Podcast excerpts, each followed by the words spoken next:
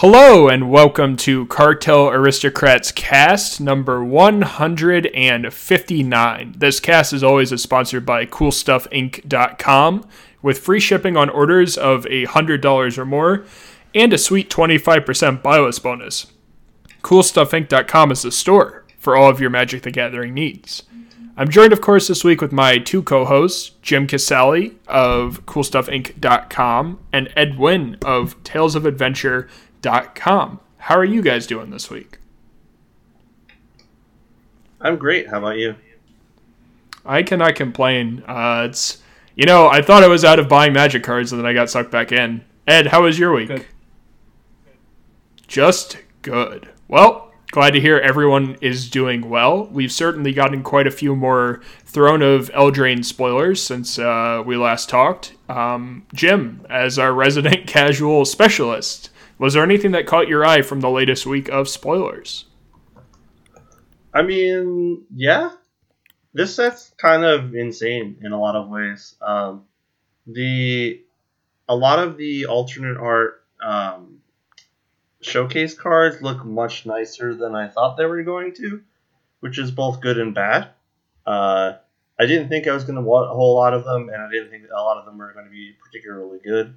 And then, like, they're just all beautiful, and I'm really you know excited for the artists that did this, but I'm also like not very excited for my wallet because uh, they're not all available in regular draft boosters. There, a lot of them are only available in the uh, collector booster, which is probably pretty expensive.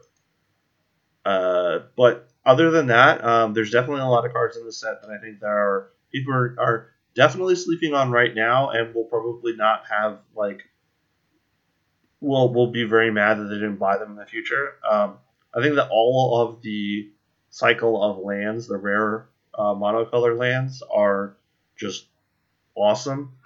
Um, a lot of people are like, "Oh, they're not duels. Oh, they don't really do anything. Oh, this." I mean, it's really hard to like justify to people how good lands that do things that aren't make mana are.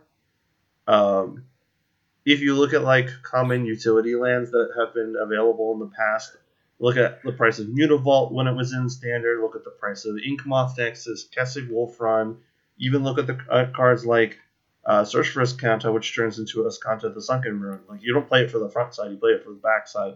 Lands that do things other than tap for mana are extremely important, extremely good. These lands tap for colored mana and they come into play untapped, so they're like basically better than a basic. Oh, wow, that was that was not really a good way to say that, but they are better than basics in a lot of situations. They're definitely better than basics in a monocolor deck, and even in two color decks, you can probably play two or three copies of the one that you want to play the most of, and it's pretty pretty solid in your mana base. I know I in particular, I am very excited for the green one. Uh, the fact that it's like a Temple of the False God that taps for mana on the first five turns of the game instead of zero mana is pretty big. So I am probably going to pre-order a foil copy of that. Um, but you know, if you play an aggro deck, the red and the black one are quite good. If you play a control deck, the blue and the white one are quite good. Uh, if you play a ramp deck, the green one's pretty good. Like you have a lot of options on what you could be doing. So I'm excited about that. Uh, other than that, I think that the um, there's a lot of interesting things going on here. So there's a bunch of legendary artifacts that cost less mana if you have something going on. Uh, Cauldron of Eternity is the black one. I think it might be one of the better ones. Uh, it a lot of people read this card incorrectly, I think, and assume that it's just like Whip of Erebos, where like reanimates your guy and then it dies at end of turn or it gets exiled, but that's not what happens. It just stays around forever. Uh, so reanimating things for two black, two and a black and two life is pretty good. Um, I think that a lot of the three colored mana legendary creatures are very strongly pointing towards there being devotion in Theros, which is not entirely surprising. Uh, I don't know that any of them are actually good enough to play Ink Commander, which is where I would most likely want to play them. But it's definitely a good idea to keep an eye on them because if they reprint gods or they print new gods, you know, these are the kind of things that are going to enable them, and people are going to want them. So uh, I will probably look into getting the ones I think I will play with the most, which is probably just the blue one, but uh, the rest of them are also pretty reasonable. I'm pretty interested to see what happens with the uh, elixir, uh, like not the elixir of immortality, but what you were talking about earlier, where um, you have to pay uh, two black and two life to reanimate something. Like uh, the Cauldron of Eternity. Yeah, I'm really interested to see if that could be like good in standard or like good in certain types of EDH decks. Uh, like one that comes to mind is Grenzo, where like you want to have creatures on the bottom of your library and any other part of that card is just an added bonus where that like easily slots into Grenzo because you can just keep putting the same creature cards back on the bottom of your deck. Yeah, for sure. Uh, I think also a lot of people think that the part that the replacement effect uh, is on any card that goes to your graveyard, but it's only when a creature dies. So uh, if you're playing a mill like a self mill deck, this this card works very well. It costs less mana when you mill your own creatures, and the cards that mill don't stop milling after you have this in play. So like if you reanimate a card that mills people for a bunch, uh, like uh, Dreamborn Muse, those creature cards that go to your graveyard don't get put on the bottom of your deck; they just stay in your graveyard, so you can reanimate them with the Cauldron later. So I think I think there's a lot of there's a lot to like about that card in particular. Um, I think like like the Magic Mirror, it is a card that uh, a lot of standard players I think are, is going to think are bulk and uh, not be interested in, in owning them. So if you see people that have them at your pre-release, you might want to uh, see if you can get them from them if you uh, play more casual formats like Commander. Yeah, do you do you see anything where uh, the mirror could be slotted into specific commander decks? I mean, there's just uh, any deck that plays a ton of instances of sorceries. If you're playing like almost every Izzet style deck, if you play Baral, if you play like Niv Mizzet, like like any deck that plays a bunch of instants and sorceries, you can you want to play this card. It draws you a ton of cards. It's a little bit slow, but you know if you can pay the amount of mana that it costs for a Phyrexian arena to cast this, that's pretty good. Yeah, Ed, was there anything you saw from spoilers that you were interested, maybe more on the competitive side or even on the casual side? Um, not really. I am. there's a lot of very interesting like build around me cards or cards that have seemingly an excessive amount of text on them.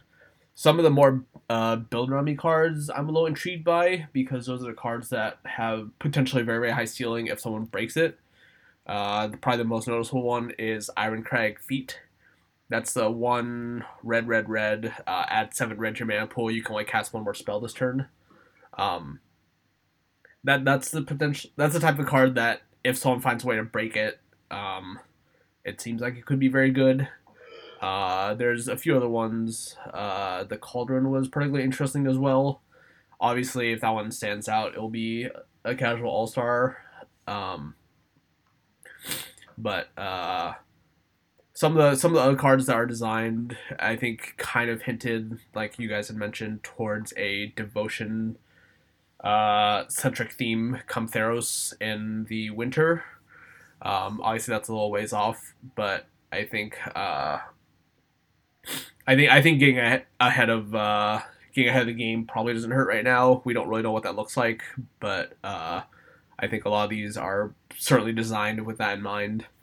Um, that being said, I think a lot of people are probably scratching their heads. These a lot of these cards have a fairly high level of complexity. Um, so I think people haven't quite figured out what's good, what's not yet.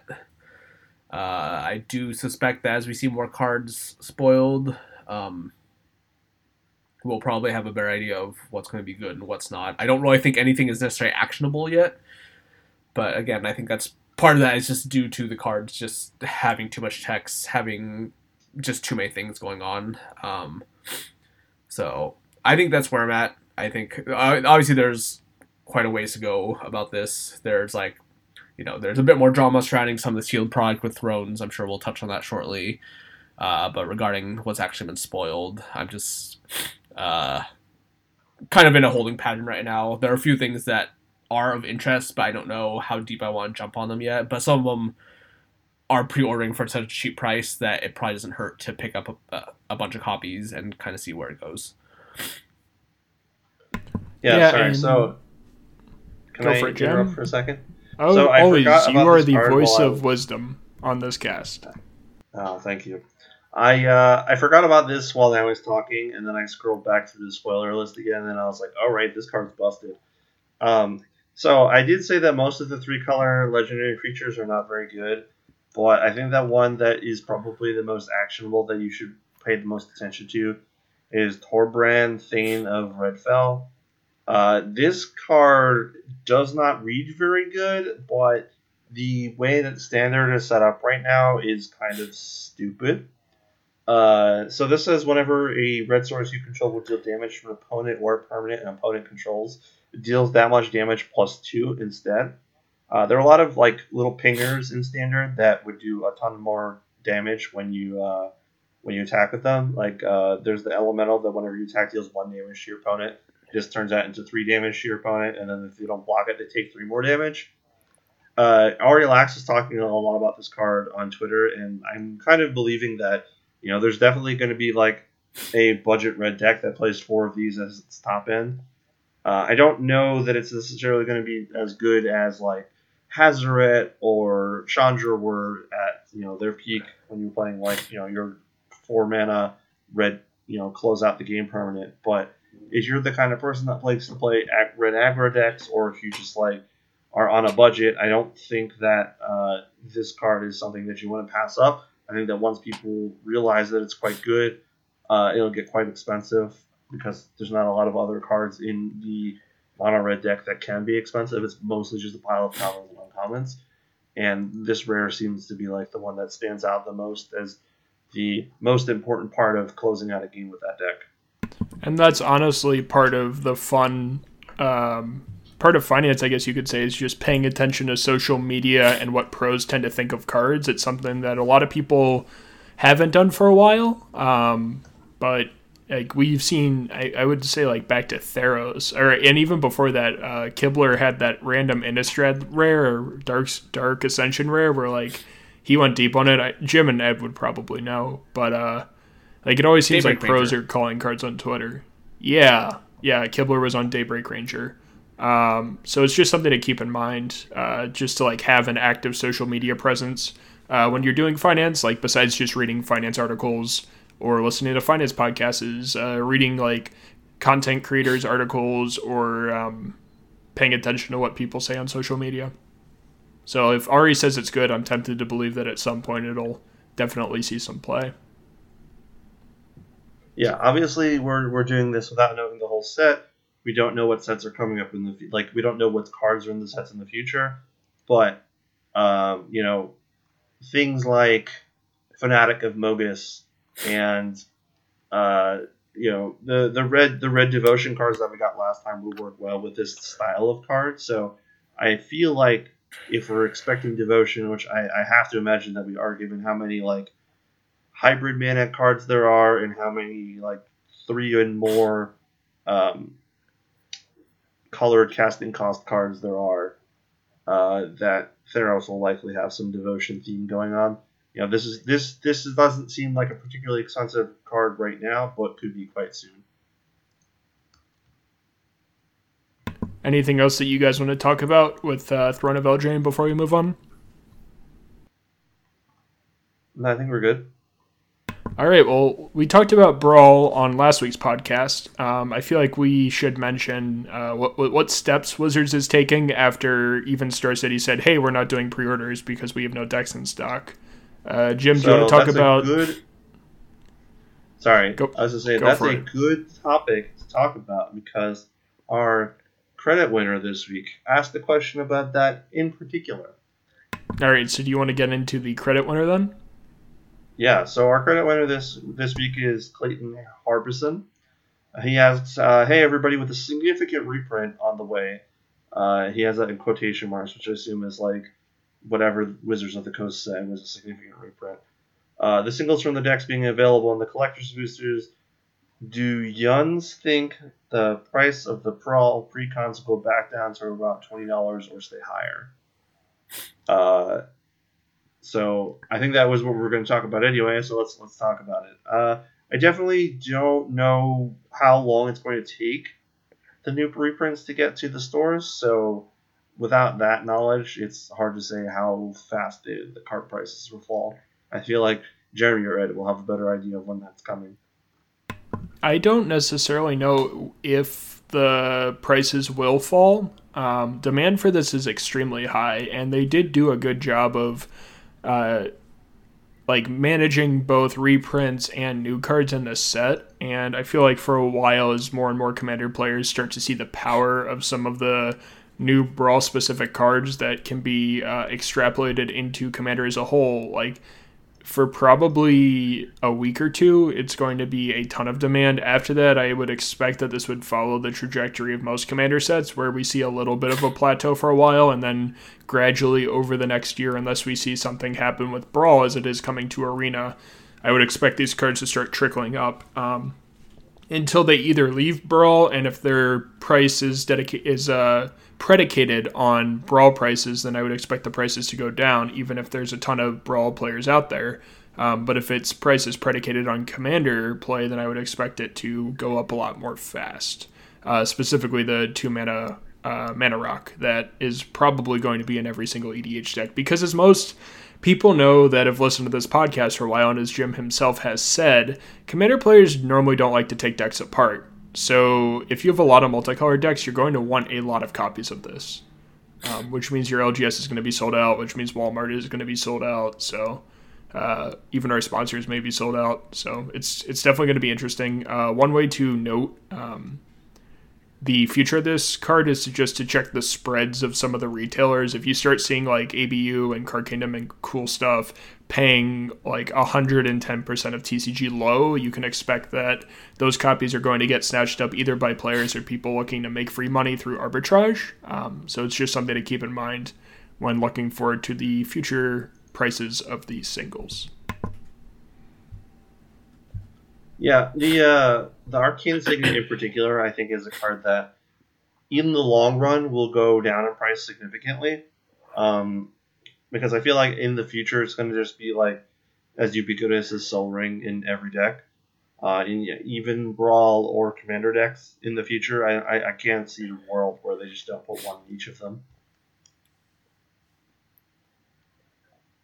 Uh, I, I, think you more or less hit the point of the head. I think there's a bit of uncertainty. Obviously, this is something new. This is kind of a new direction. Um, I think they're wanting to shift directions in the sense that when Brawl first was first announced, in case anyone forgot, I think it was like I want to say last year or something, and it basically just immediately petered out because there was no real support, there was no real interest. This is kind of the first time that they've made a real concerted effort to support the format. One, because it's both on Arena, and two, now they're trying to bring it to Paper Magic with something that's ready to play out of the box. The fact that there is this much demand for it out of the box means that it's a much bigger deal than what Wizards had thought. And they clearly underestimated it, so it's something that they probably want to capitalize on. Um, so I do think that there will be probably a short term plateau. Um, there will be an initial kind of rush for everyone to get it now that's going to be made available again. Um, that'll probably put a fairly low ceiling on the actual price. But I think once people realize that there's probably a fair amount of design space, and I imagine if this is something that Wizards wants to continue to push, that they'll continue to design cards, continue to make brawl centric type products in the future, possibly. Um, I think they'll down the road we'll probably again like Jeremy said we'll probably see a similar trajectory as some of these price sealed products will probably slowly creep up in demand as people want to want to continue to play with them, improve on them, whatever. Um, as as odd as it sounds, and as crazy as it is, if you look at some of the prices for old Commander sealed product, um, some of the sealed decks are worth far, far more than the value of the singles combined. But there's still people who want who want to go out and buy old sealed Commander products, and I don't think that this brawl product will be any different. Yeah, that's definitely a good point to bring up as well. Uh, Jim, is there anything that you wanted to add about our, our credit winners question? Uh, nope, but Clayton, you can send me an email at cartelaristocrats at gmail.com. And then during the next cast, I will send you your $25 gift certificate to coolstuffinc.com. If you'd like to win next week, you can leave a question on the coolstuffinc.com page that will go up the day after this podcast airs. Yep. And uh, what else do we want to talk about this week? Any specific financial trends that you guys are interested in as of late? I mean, it's hard to say really because with all this throne of Eldraine stuff, not a lot of other things have really been moving that much. Do we want to talk about how masterpieces have been going down? Or has no one, uh, or like the judge I promos? honestly hadn't noticed.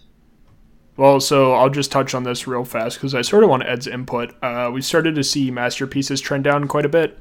Um, not nothing like, dear God, like I've lost all my money since like they came out in a way. But if you start looking at a lot of the staples that like you definitely need four of these to play, you're starting to see retraces on prices such as um, Lotus Petal, Entomb, um, uh, what's it called? Thoughtseize, uh, Force of Will, they're all starting to trend down about 10 to 15%. I was just curious if Ed thought that, you know, it's just because not as many people are buying uh, expensive magic cards towards the end of the year, or if we're just starting to see this as a effect of like a slowing economy. I think it's more of the effect of a slowing economy. I think uh, prices last year rose at a fairly unsustainable rate. Um, as you know, it's uh, we've obviously seen this evidence mostly in old school. Last year, when people were buying out cards left and right, um, a lot of people, I imagine, um, probably bought with intention of reselling, and now you know we're obviously a ways off. This is you know more than a year past that point uh, when it started happening. Probably last April, May, June, kind of towards the beginning of the summer. Um, and now that we can kind of look at in hindsight, I think we're realizing that a lot of people who you know try to jump on you know the investment train realize that these cards don't have the same liquidity, um, and the prices uh, probably in some form do turn people off from the market. Uh, I know a lot of people who play old school are probably a little disillusioned with the the format in the sense that when they had played, uh, this is this is a fairly recurring story, but this is anecdotal, so it's one of those your mileage may vary things. A lot of people who got in had done so because it was kind of the natural progression for them. They've played for such a long time. You know, they had legacy decks. Eventually, they, when cards started to surge, they would convert legacy into vintage. They would start looking at towards getting power, etc. Um, for them, the next stage would be getting, you know, upgrading their power to beta, alpha, etc. And then if you take that one step further, old school probably would be the kind of the final stage of evolution for a product.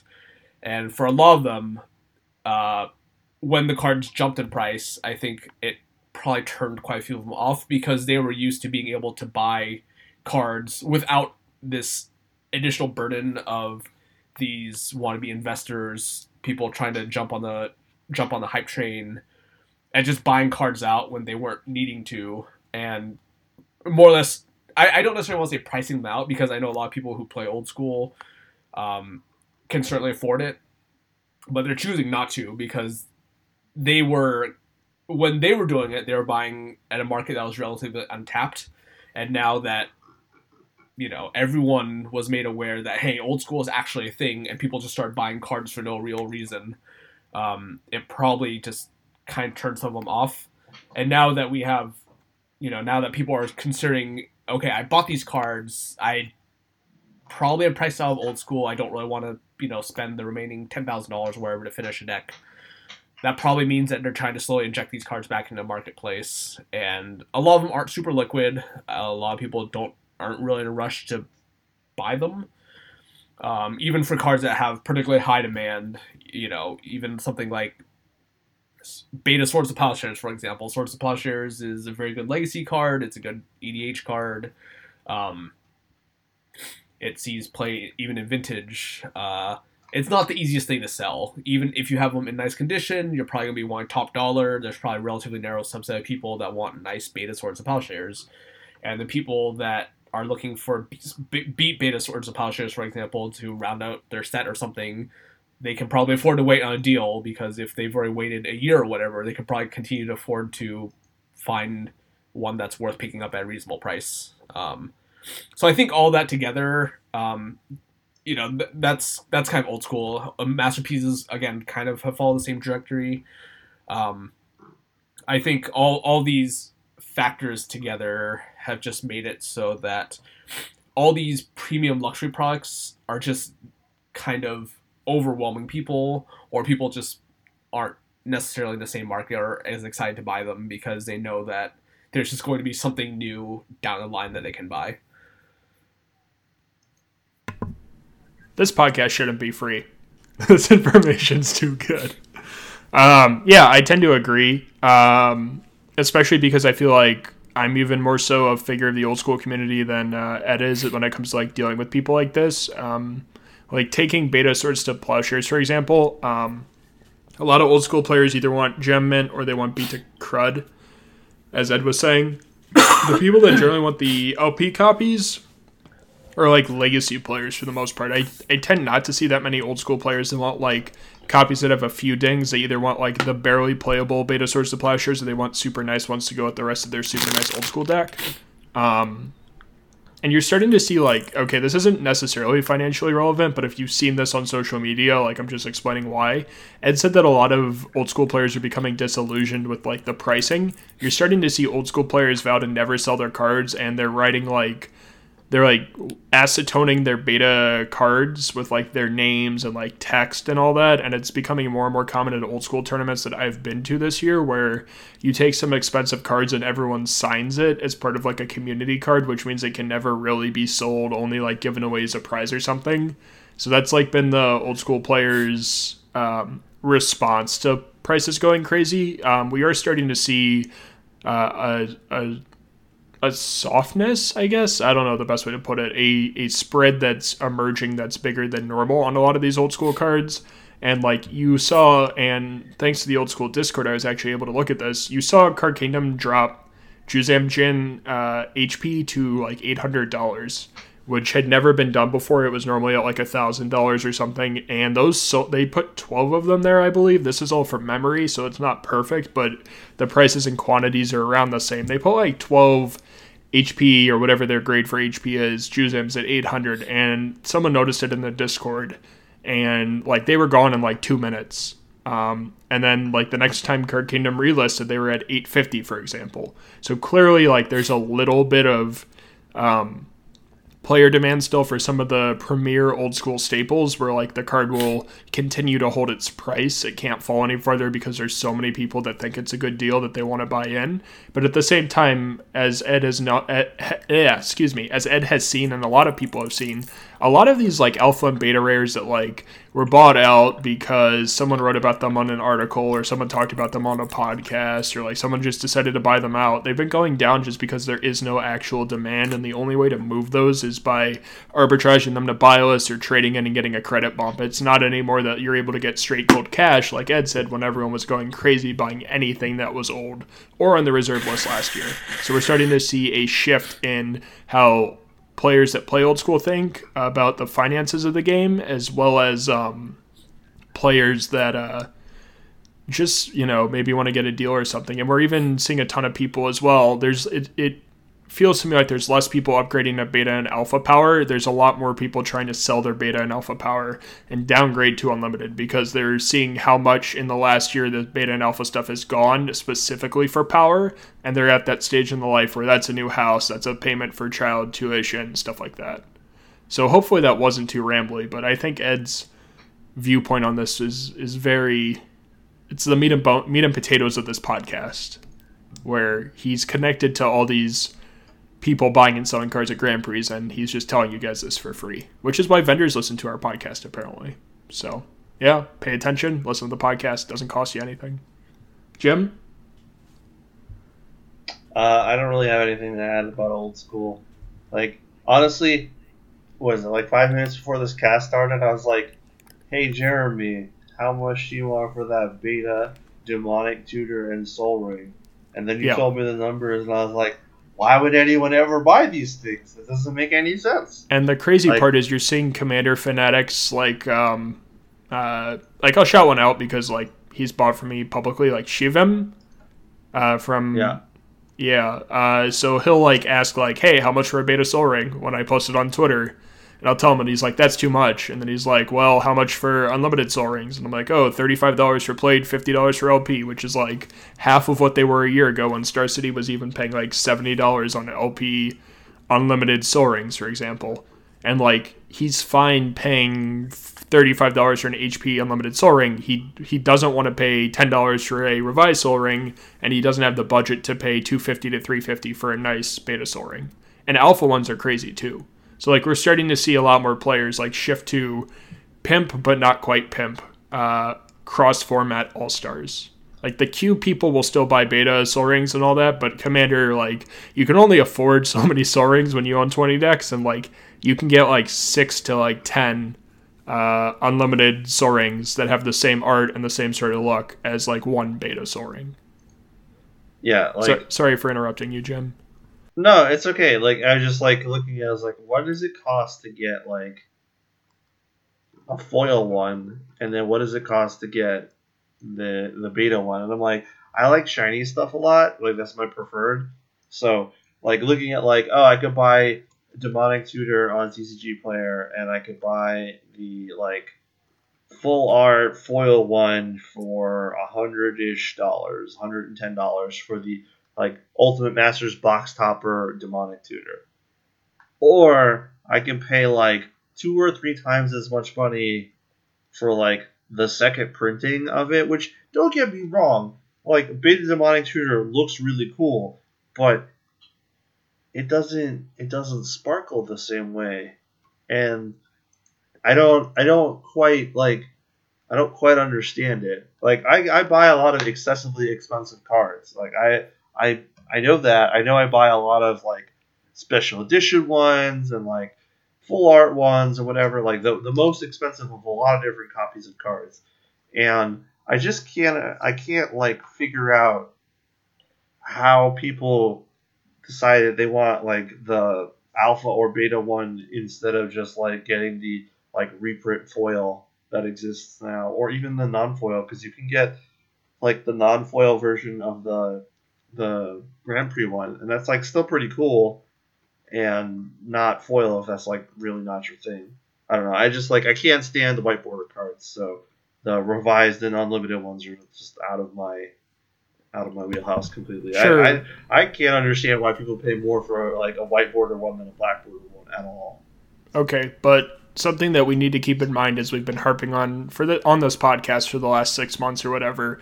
Which version of Demonic Tutor is going to hold up better in the next recession? Is it going to be a beta copy or a foil copy that's a box right topper? no and i and that's like and, and that's a good thing to point out is like they can print more full art foil demonic tutors eventually like for a very long time the the Duel Deck divine versus demonic uh, demonic tutor was the only one that was available with that art and the only reprint of demonic tutor for a very long time and it was very expensive it was like $50 now it's like half as much money because they printed it in one set as a rare, in a ten dollar booster set as a rare.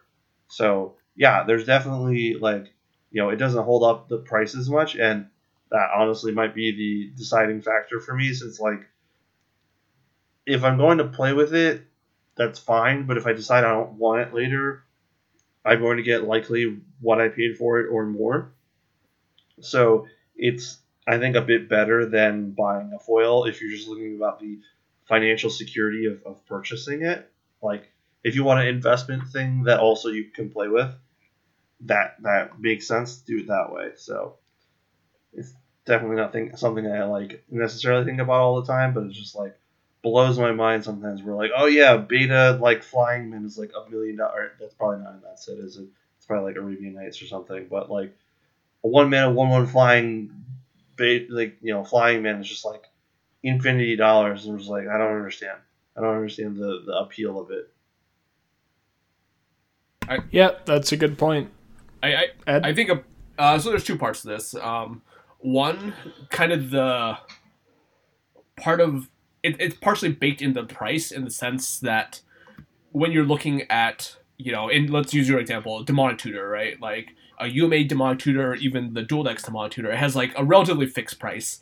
If you walk around, you you can probably expect to, there's probably a pretty tight band on what you would pay on a, a UMA demonic tutor, a box topper uh, demonic tutor, etc. There's not really gonna be that much variation, but the beta ones, you're just go you're just gonna find there's just gonna be like a huge spread on it, right? Like in um, you know, it depend depends on how they're picked up, right? If we have you know some of these collections that come out of the woodwork, uh, you know, some like almost every Grand Prix, there's always some some person who comes in says, "Hey, I've been I've been playing Magic for for you know God knows how long. I'm just here to get rid of my cards." Um, you know, you picked up a great deal. Some vendors might not care. You know, they just tack on. You know, I paid X dollars. If I get X plus plus twenty five percent, and someone gets a good deal of it, great. Um, and that's just kind of the nature of selling old school cards, right? Like I like I walk around and I look at people's cases, and I look at something. I might not necessarily think that this is like how to put this. For, for cards that have a very set price, it's easy to say, hey, this is my buy list. This card is at my buy list or below my buy list or close to my buy list. I know I can make some dollars on this. Whereas uh, you kind of have to reverse engineer it for a lot of these old school cards because the price isn't necessarily something that is something it's not something you can look up it's not something that you can pinpoint and say that okay this is how much it should be because that's something that you have to more or less make up for yourself it might have more value to you if you have a customer for it. If you have someone that's you know hey i'm looking for a near mint swords to plowshares a near mint beta swords to plowshares or a near mint beta demonic tutor to finish my set or something um, you know it might have more value to to you as you know if you're trying to you know if you think you can profit from it then you know the person that you know spent $20000 on this person's you know old school cards or whatever and now they're just trying to get their money back or something um, so those cards i know like you know or in jeremy's case like we, if we look at revisit the juzam example it's easy to say that an hp juzam at 800 is a pretty good deal especially if i can spend card kingdom credit towards it but I probably wouldn't want to spend eight hundred dollars in cash if I saw it in a booth at a GP. Um, and that's just kind of that's kind of the nature of dealing with old school cards is that because there's no price, because your data is a lot more limited, you basically just have to kind of go on experience, go on networking to kind of be able to to capitalize if you're trying to transact a lot of these cards. Yep, great point. Anything else that you guys want to talk about this week, or should we get into our pick, pick of the week? No, I think we're good. Yeah, this has been a very action-packed podcast. So, Ed, as um, someone with the sniffles this week, do you have any sick picks for us? Oh, wow! Just, just wow! That was something you just did there. All, all my picks are sick. I don't know where you, where you're trying to get at. His picks are contagious. He just blows right through the competition. I can keep Wow. going. I haven't done puns in like four episodes. Uh, Uh, all right. Um, uh, my pick of the week is Leyline of Anticipation. This is. Oh, did I just completely wreck you? I had Leyline. deserve I had it. all the spreads for Leyline of Anticipation up. I I'm gonna go find a new pick. oh, wrecked. Um, Yeah, you sprung that one on me with a flash. uh, that was terrible. Um, uh, so to elaborate on this Leyline of Anticipation, this is the blue ley line, as Jeremy very subtly hinted to. Um, it basically gives all your spells the ability, uh, the ability flash. Um, so this is, uh, this is one of those cards where the only other printing I believe was Guildpact, the original printing for it. Um, so it was uh, prior to the, prior to the release of Core 20 and the reprint, it was pretty expensive. I think want to say it was probably about uh, retail. It was about fifteen dollars, and then Core 20 dropped, and then once it was spoiled, along with the rest of the leylines, uh, they all dropped pretty hard. Uh, Leyline Void probably took the biggest hit. I think you can find it for like sub ten dollars now. Uh, Leyline Sanctity took a huge hit. I, I don't think that card's like that card's like barely above bulk. I think I think it's like three or four dollars or something. I think it's almost buy for like a dollar. Um, but it's worth noting that Leyline of Sanctity was much much more expensive compared to Leyline of Anticipation, even though Leyline of Sanctity had additional reprint in Modern Masters 15. Um, but it, I, th- I think this Leyline of Anticipation it really goes to show how much of a driving force Commander is and EDH is, because giving your spells flash is not really something that is easy to replicate in, in terms of EDH. I want to say you have Vedalken Orrery, and I think there's like a few fringe creatures that kind of do something similar, but it's more more narrow in scope. Only usually applies to like I think there's cards that give creature spells flash. I know there's cards that give instants and sorceries or sorceries flash. Um, I, I so they're much more narrow in scope. Um, so the fact that Leyline Anticipation has certainly rebounded because I remember when it first came out, it was it was quite low, and I think now it's like starting to slowly creep back up. And it wouldn't surprise me if like in a year or something, or even just in a few months, when all the core twenty stuff starts to explode in price, that Leyline Anticipation probably gets pretty close back to where it was previously. Probably like ten dollars is not outside of the question. Um, probably like a few months or so. And I actually do expect a lot of Core 20 to explode in price as well. I think there's just so little of it open compared to the majority of the other um, sets. Mainly just because there's no real chase card, there's no, you know, big money card like in Nicol Bolas or of Worlds in the past um, core set. That really propped up the price. A lot of people were just very hesitant to open boxes, so there's not a lot of this stuff out there. So uh, it's a good a good thing that uh, Ed was talking about Core 20 because my pick of the week is also from Core 20. Uh, the last time I picked, well, I think we've all picked these cards at some point in the future, but we have more actionable information since the last time we did this. Uh, I think that all of the Cavaliers and Vivien, because of their triple colored casting cost, uh, are probably cards that you're going to want to own. Uh, the Cavaliers by themselves are all pretty reasonable. Cavalier of Thorns is included, you know, has been played in standard and has been, you know, good if not like, you know, just passable. Um, and most of them are basically bulk mythic status. Like the green, or the green one's the only one that's like a couple of dollars. The black, the blue, the red, and the white one are all two dollars or less. Uh, so you know, mythic rares, especially from core sets, can get very expensive, especially if there's a deck and the best deck starts playing four of them. Uh, right now, it's not even in the top 20 cards uh, being sold on TCG Player, so there's clearly no demand for them right now. Uh, I don't think that these cards should be sub five dollars uh, when Theros releases, which I don't believe is the next set. It's the set after. If I'm, I'm if I'm not mistaken, I think there's there's one set in between, or is it the next one?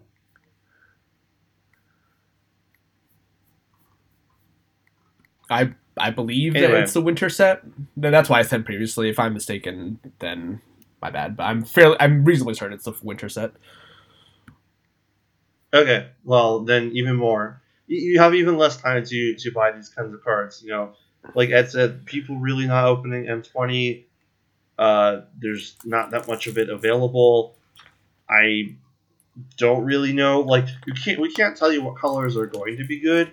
But if you know that you're the kind of person that's like, oh, I'm going to play white creature decks because I know that I'm going to always play white creature decks, then maybe you should work think about investing in stuff like the the White Cavalier, Bishop of Wings, just any cards that have multiple uh, multiple mana symbols in their casting cost. Uh, I think is is a good idea, and I think the Cavaliers in particular, even if you don't like if you buy a set of each Cavalier right now, I don't think that they all become good, but I think that the ones that do become good, you can sell and at least make your money back on the ones that aren't good. Yeah, I agree. I think that's a pretty strong pick of the week. It's also worth noting that because they're all knights, they probably have some minor synergy with the cards in the set. I think it. I Oh yeah, that's true. yeah. the red, the white, and the black one are probably going to be the most important because those are the night colors to begin Yes. with. So, uh, like, there's probably not going to be much in the way of like green knights or blue knights, but it's an it's a non-zero bit relevance that they all have the knight subtype. So that's probably worth looking out for if that steers your, you know, pick in one direction or another. If you're trying to, you know, invest on these. Yeah, that's a good point. Uh, my pick of the week is uh, Prime Speaker Vannifar. This card is finally settled out of seeing play in Modern, and um, is its price is solely predicated on Commander. Anecdotally, we've been seeing a ton of orders for this card. It's currently like retailing at most for three dollars anywhere, and I see this being an easy ten dollar card in two years with no reprint. Uh, this is a card that a lot of EDH decks want to play, and if it sees any play whatsoever in standard, though I doubt it, it's just free money at that point. So I like trading into these or like using it to finish up an order at like a, a card shop or something. I don't think you can really go wrong with this, and its price is pretty stable and just predicated entirely on commander play at this point. Yeah, that's a good idea. Anything else this week, guys, or are we ready to wrap it up? I think we're good to wrap it up. All right, where can people go ahead and find you guys? Uh, I'm Edwin. You guys can find me on Twitter at Edwin13. I'm headed to Atlanta very shortly. I'll be at the Tales of Adventure booth all weekend. Probably gonna see a different crowd of people this weekend since it is Legacy. I know a lot of people uh, only play Legacy, so it'll be cool to uh, see some people. Jeremy may or may not be there. I'll let him decide on that. Other than that, I think this is it for a little while. I won't be at Montreal for the GP. Uh, I haven't decided if I'm going to Bangkok yet, and then uh, Phoenix will be the next US one I'll be at. My name Jim? is Jim Kasai. You can find me on Twitter at phrost underscore. Uh, you can find me, unfortunately, not at Atlanta this weekend. I was planning to go, but then I had some change of plans. I'll be in Montreal this weekend. If uh, for some reason you're there, you can shoot me a uh, message on Twitter. Maybe we can hang out sometime. I'm Jeremy. You can find me on Twitter at Missouri MTG. I may be in Atlanta. If you see Ed crying behind the Tales of Adventure booth and there's a tall, bald dude giggling at him, that's probably me. Uh, I don't know if I'm going. I think I will figure that out in the next 12 hours or so.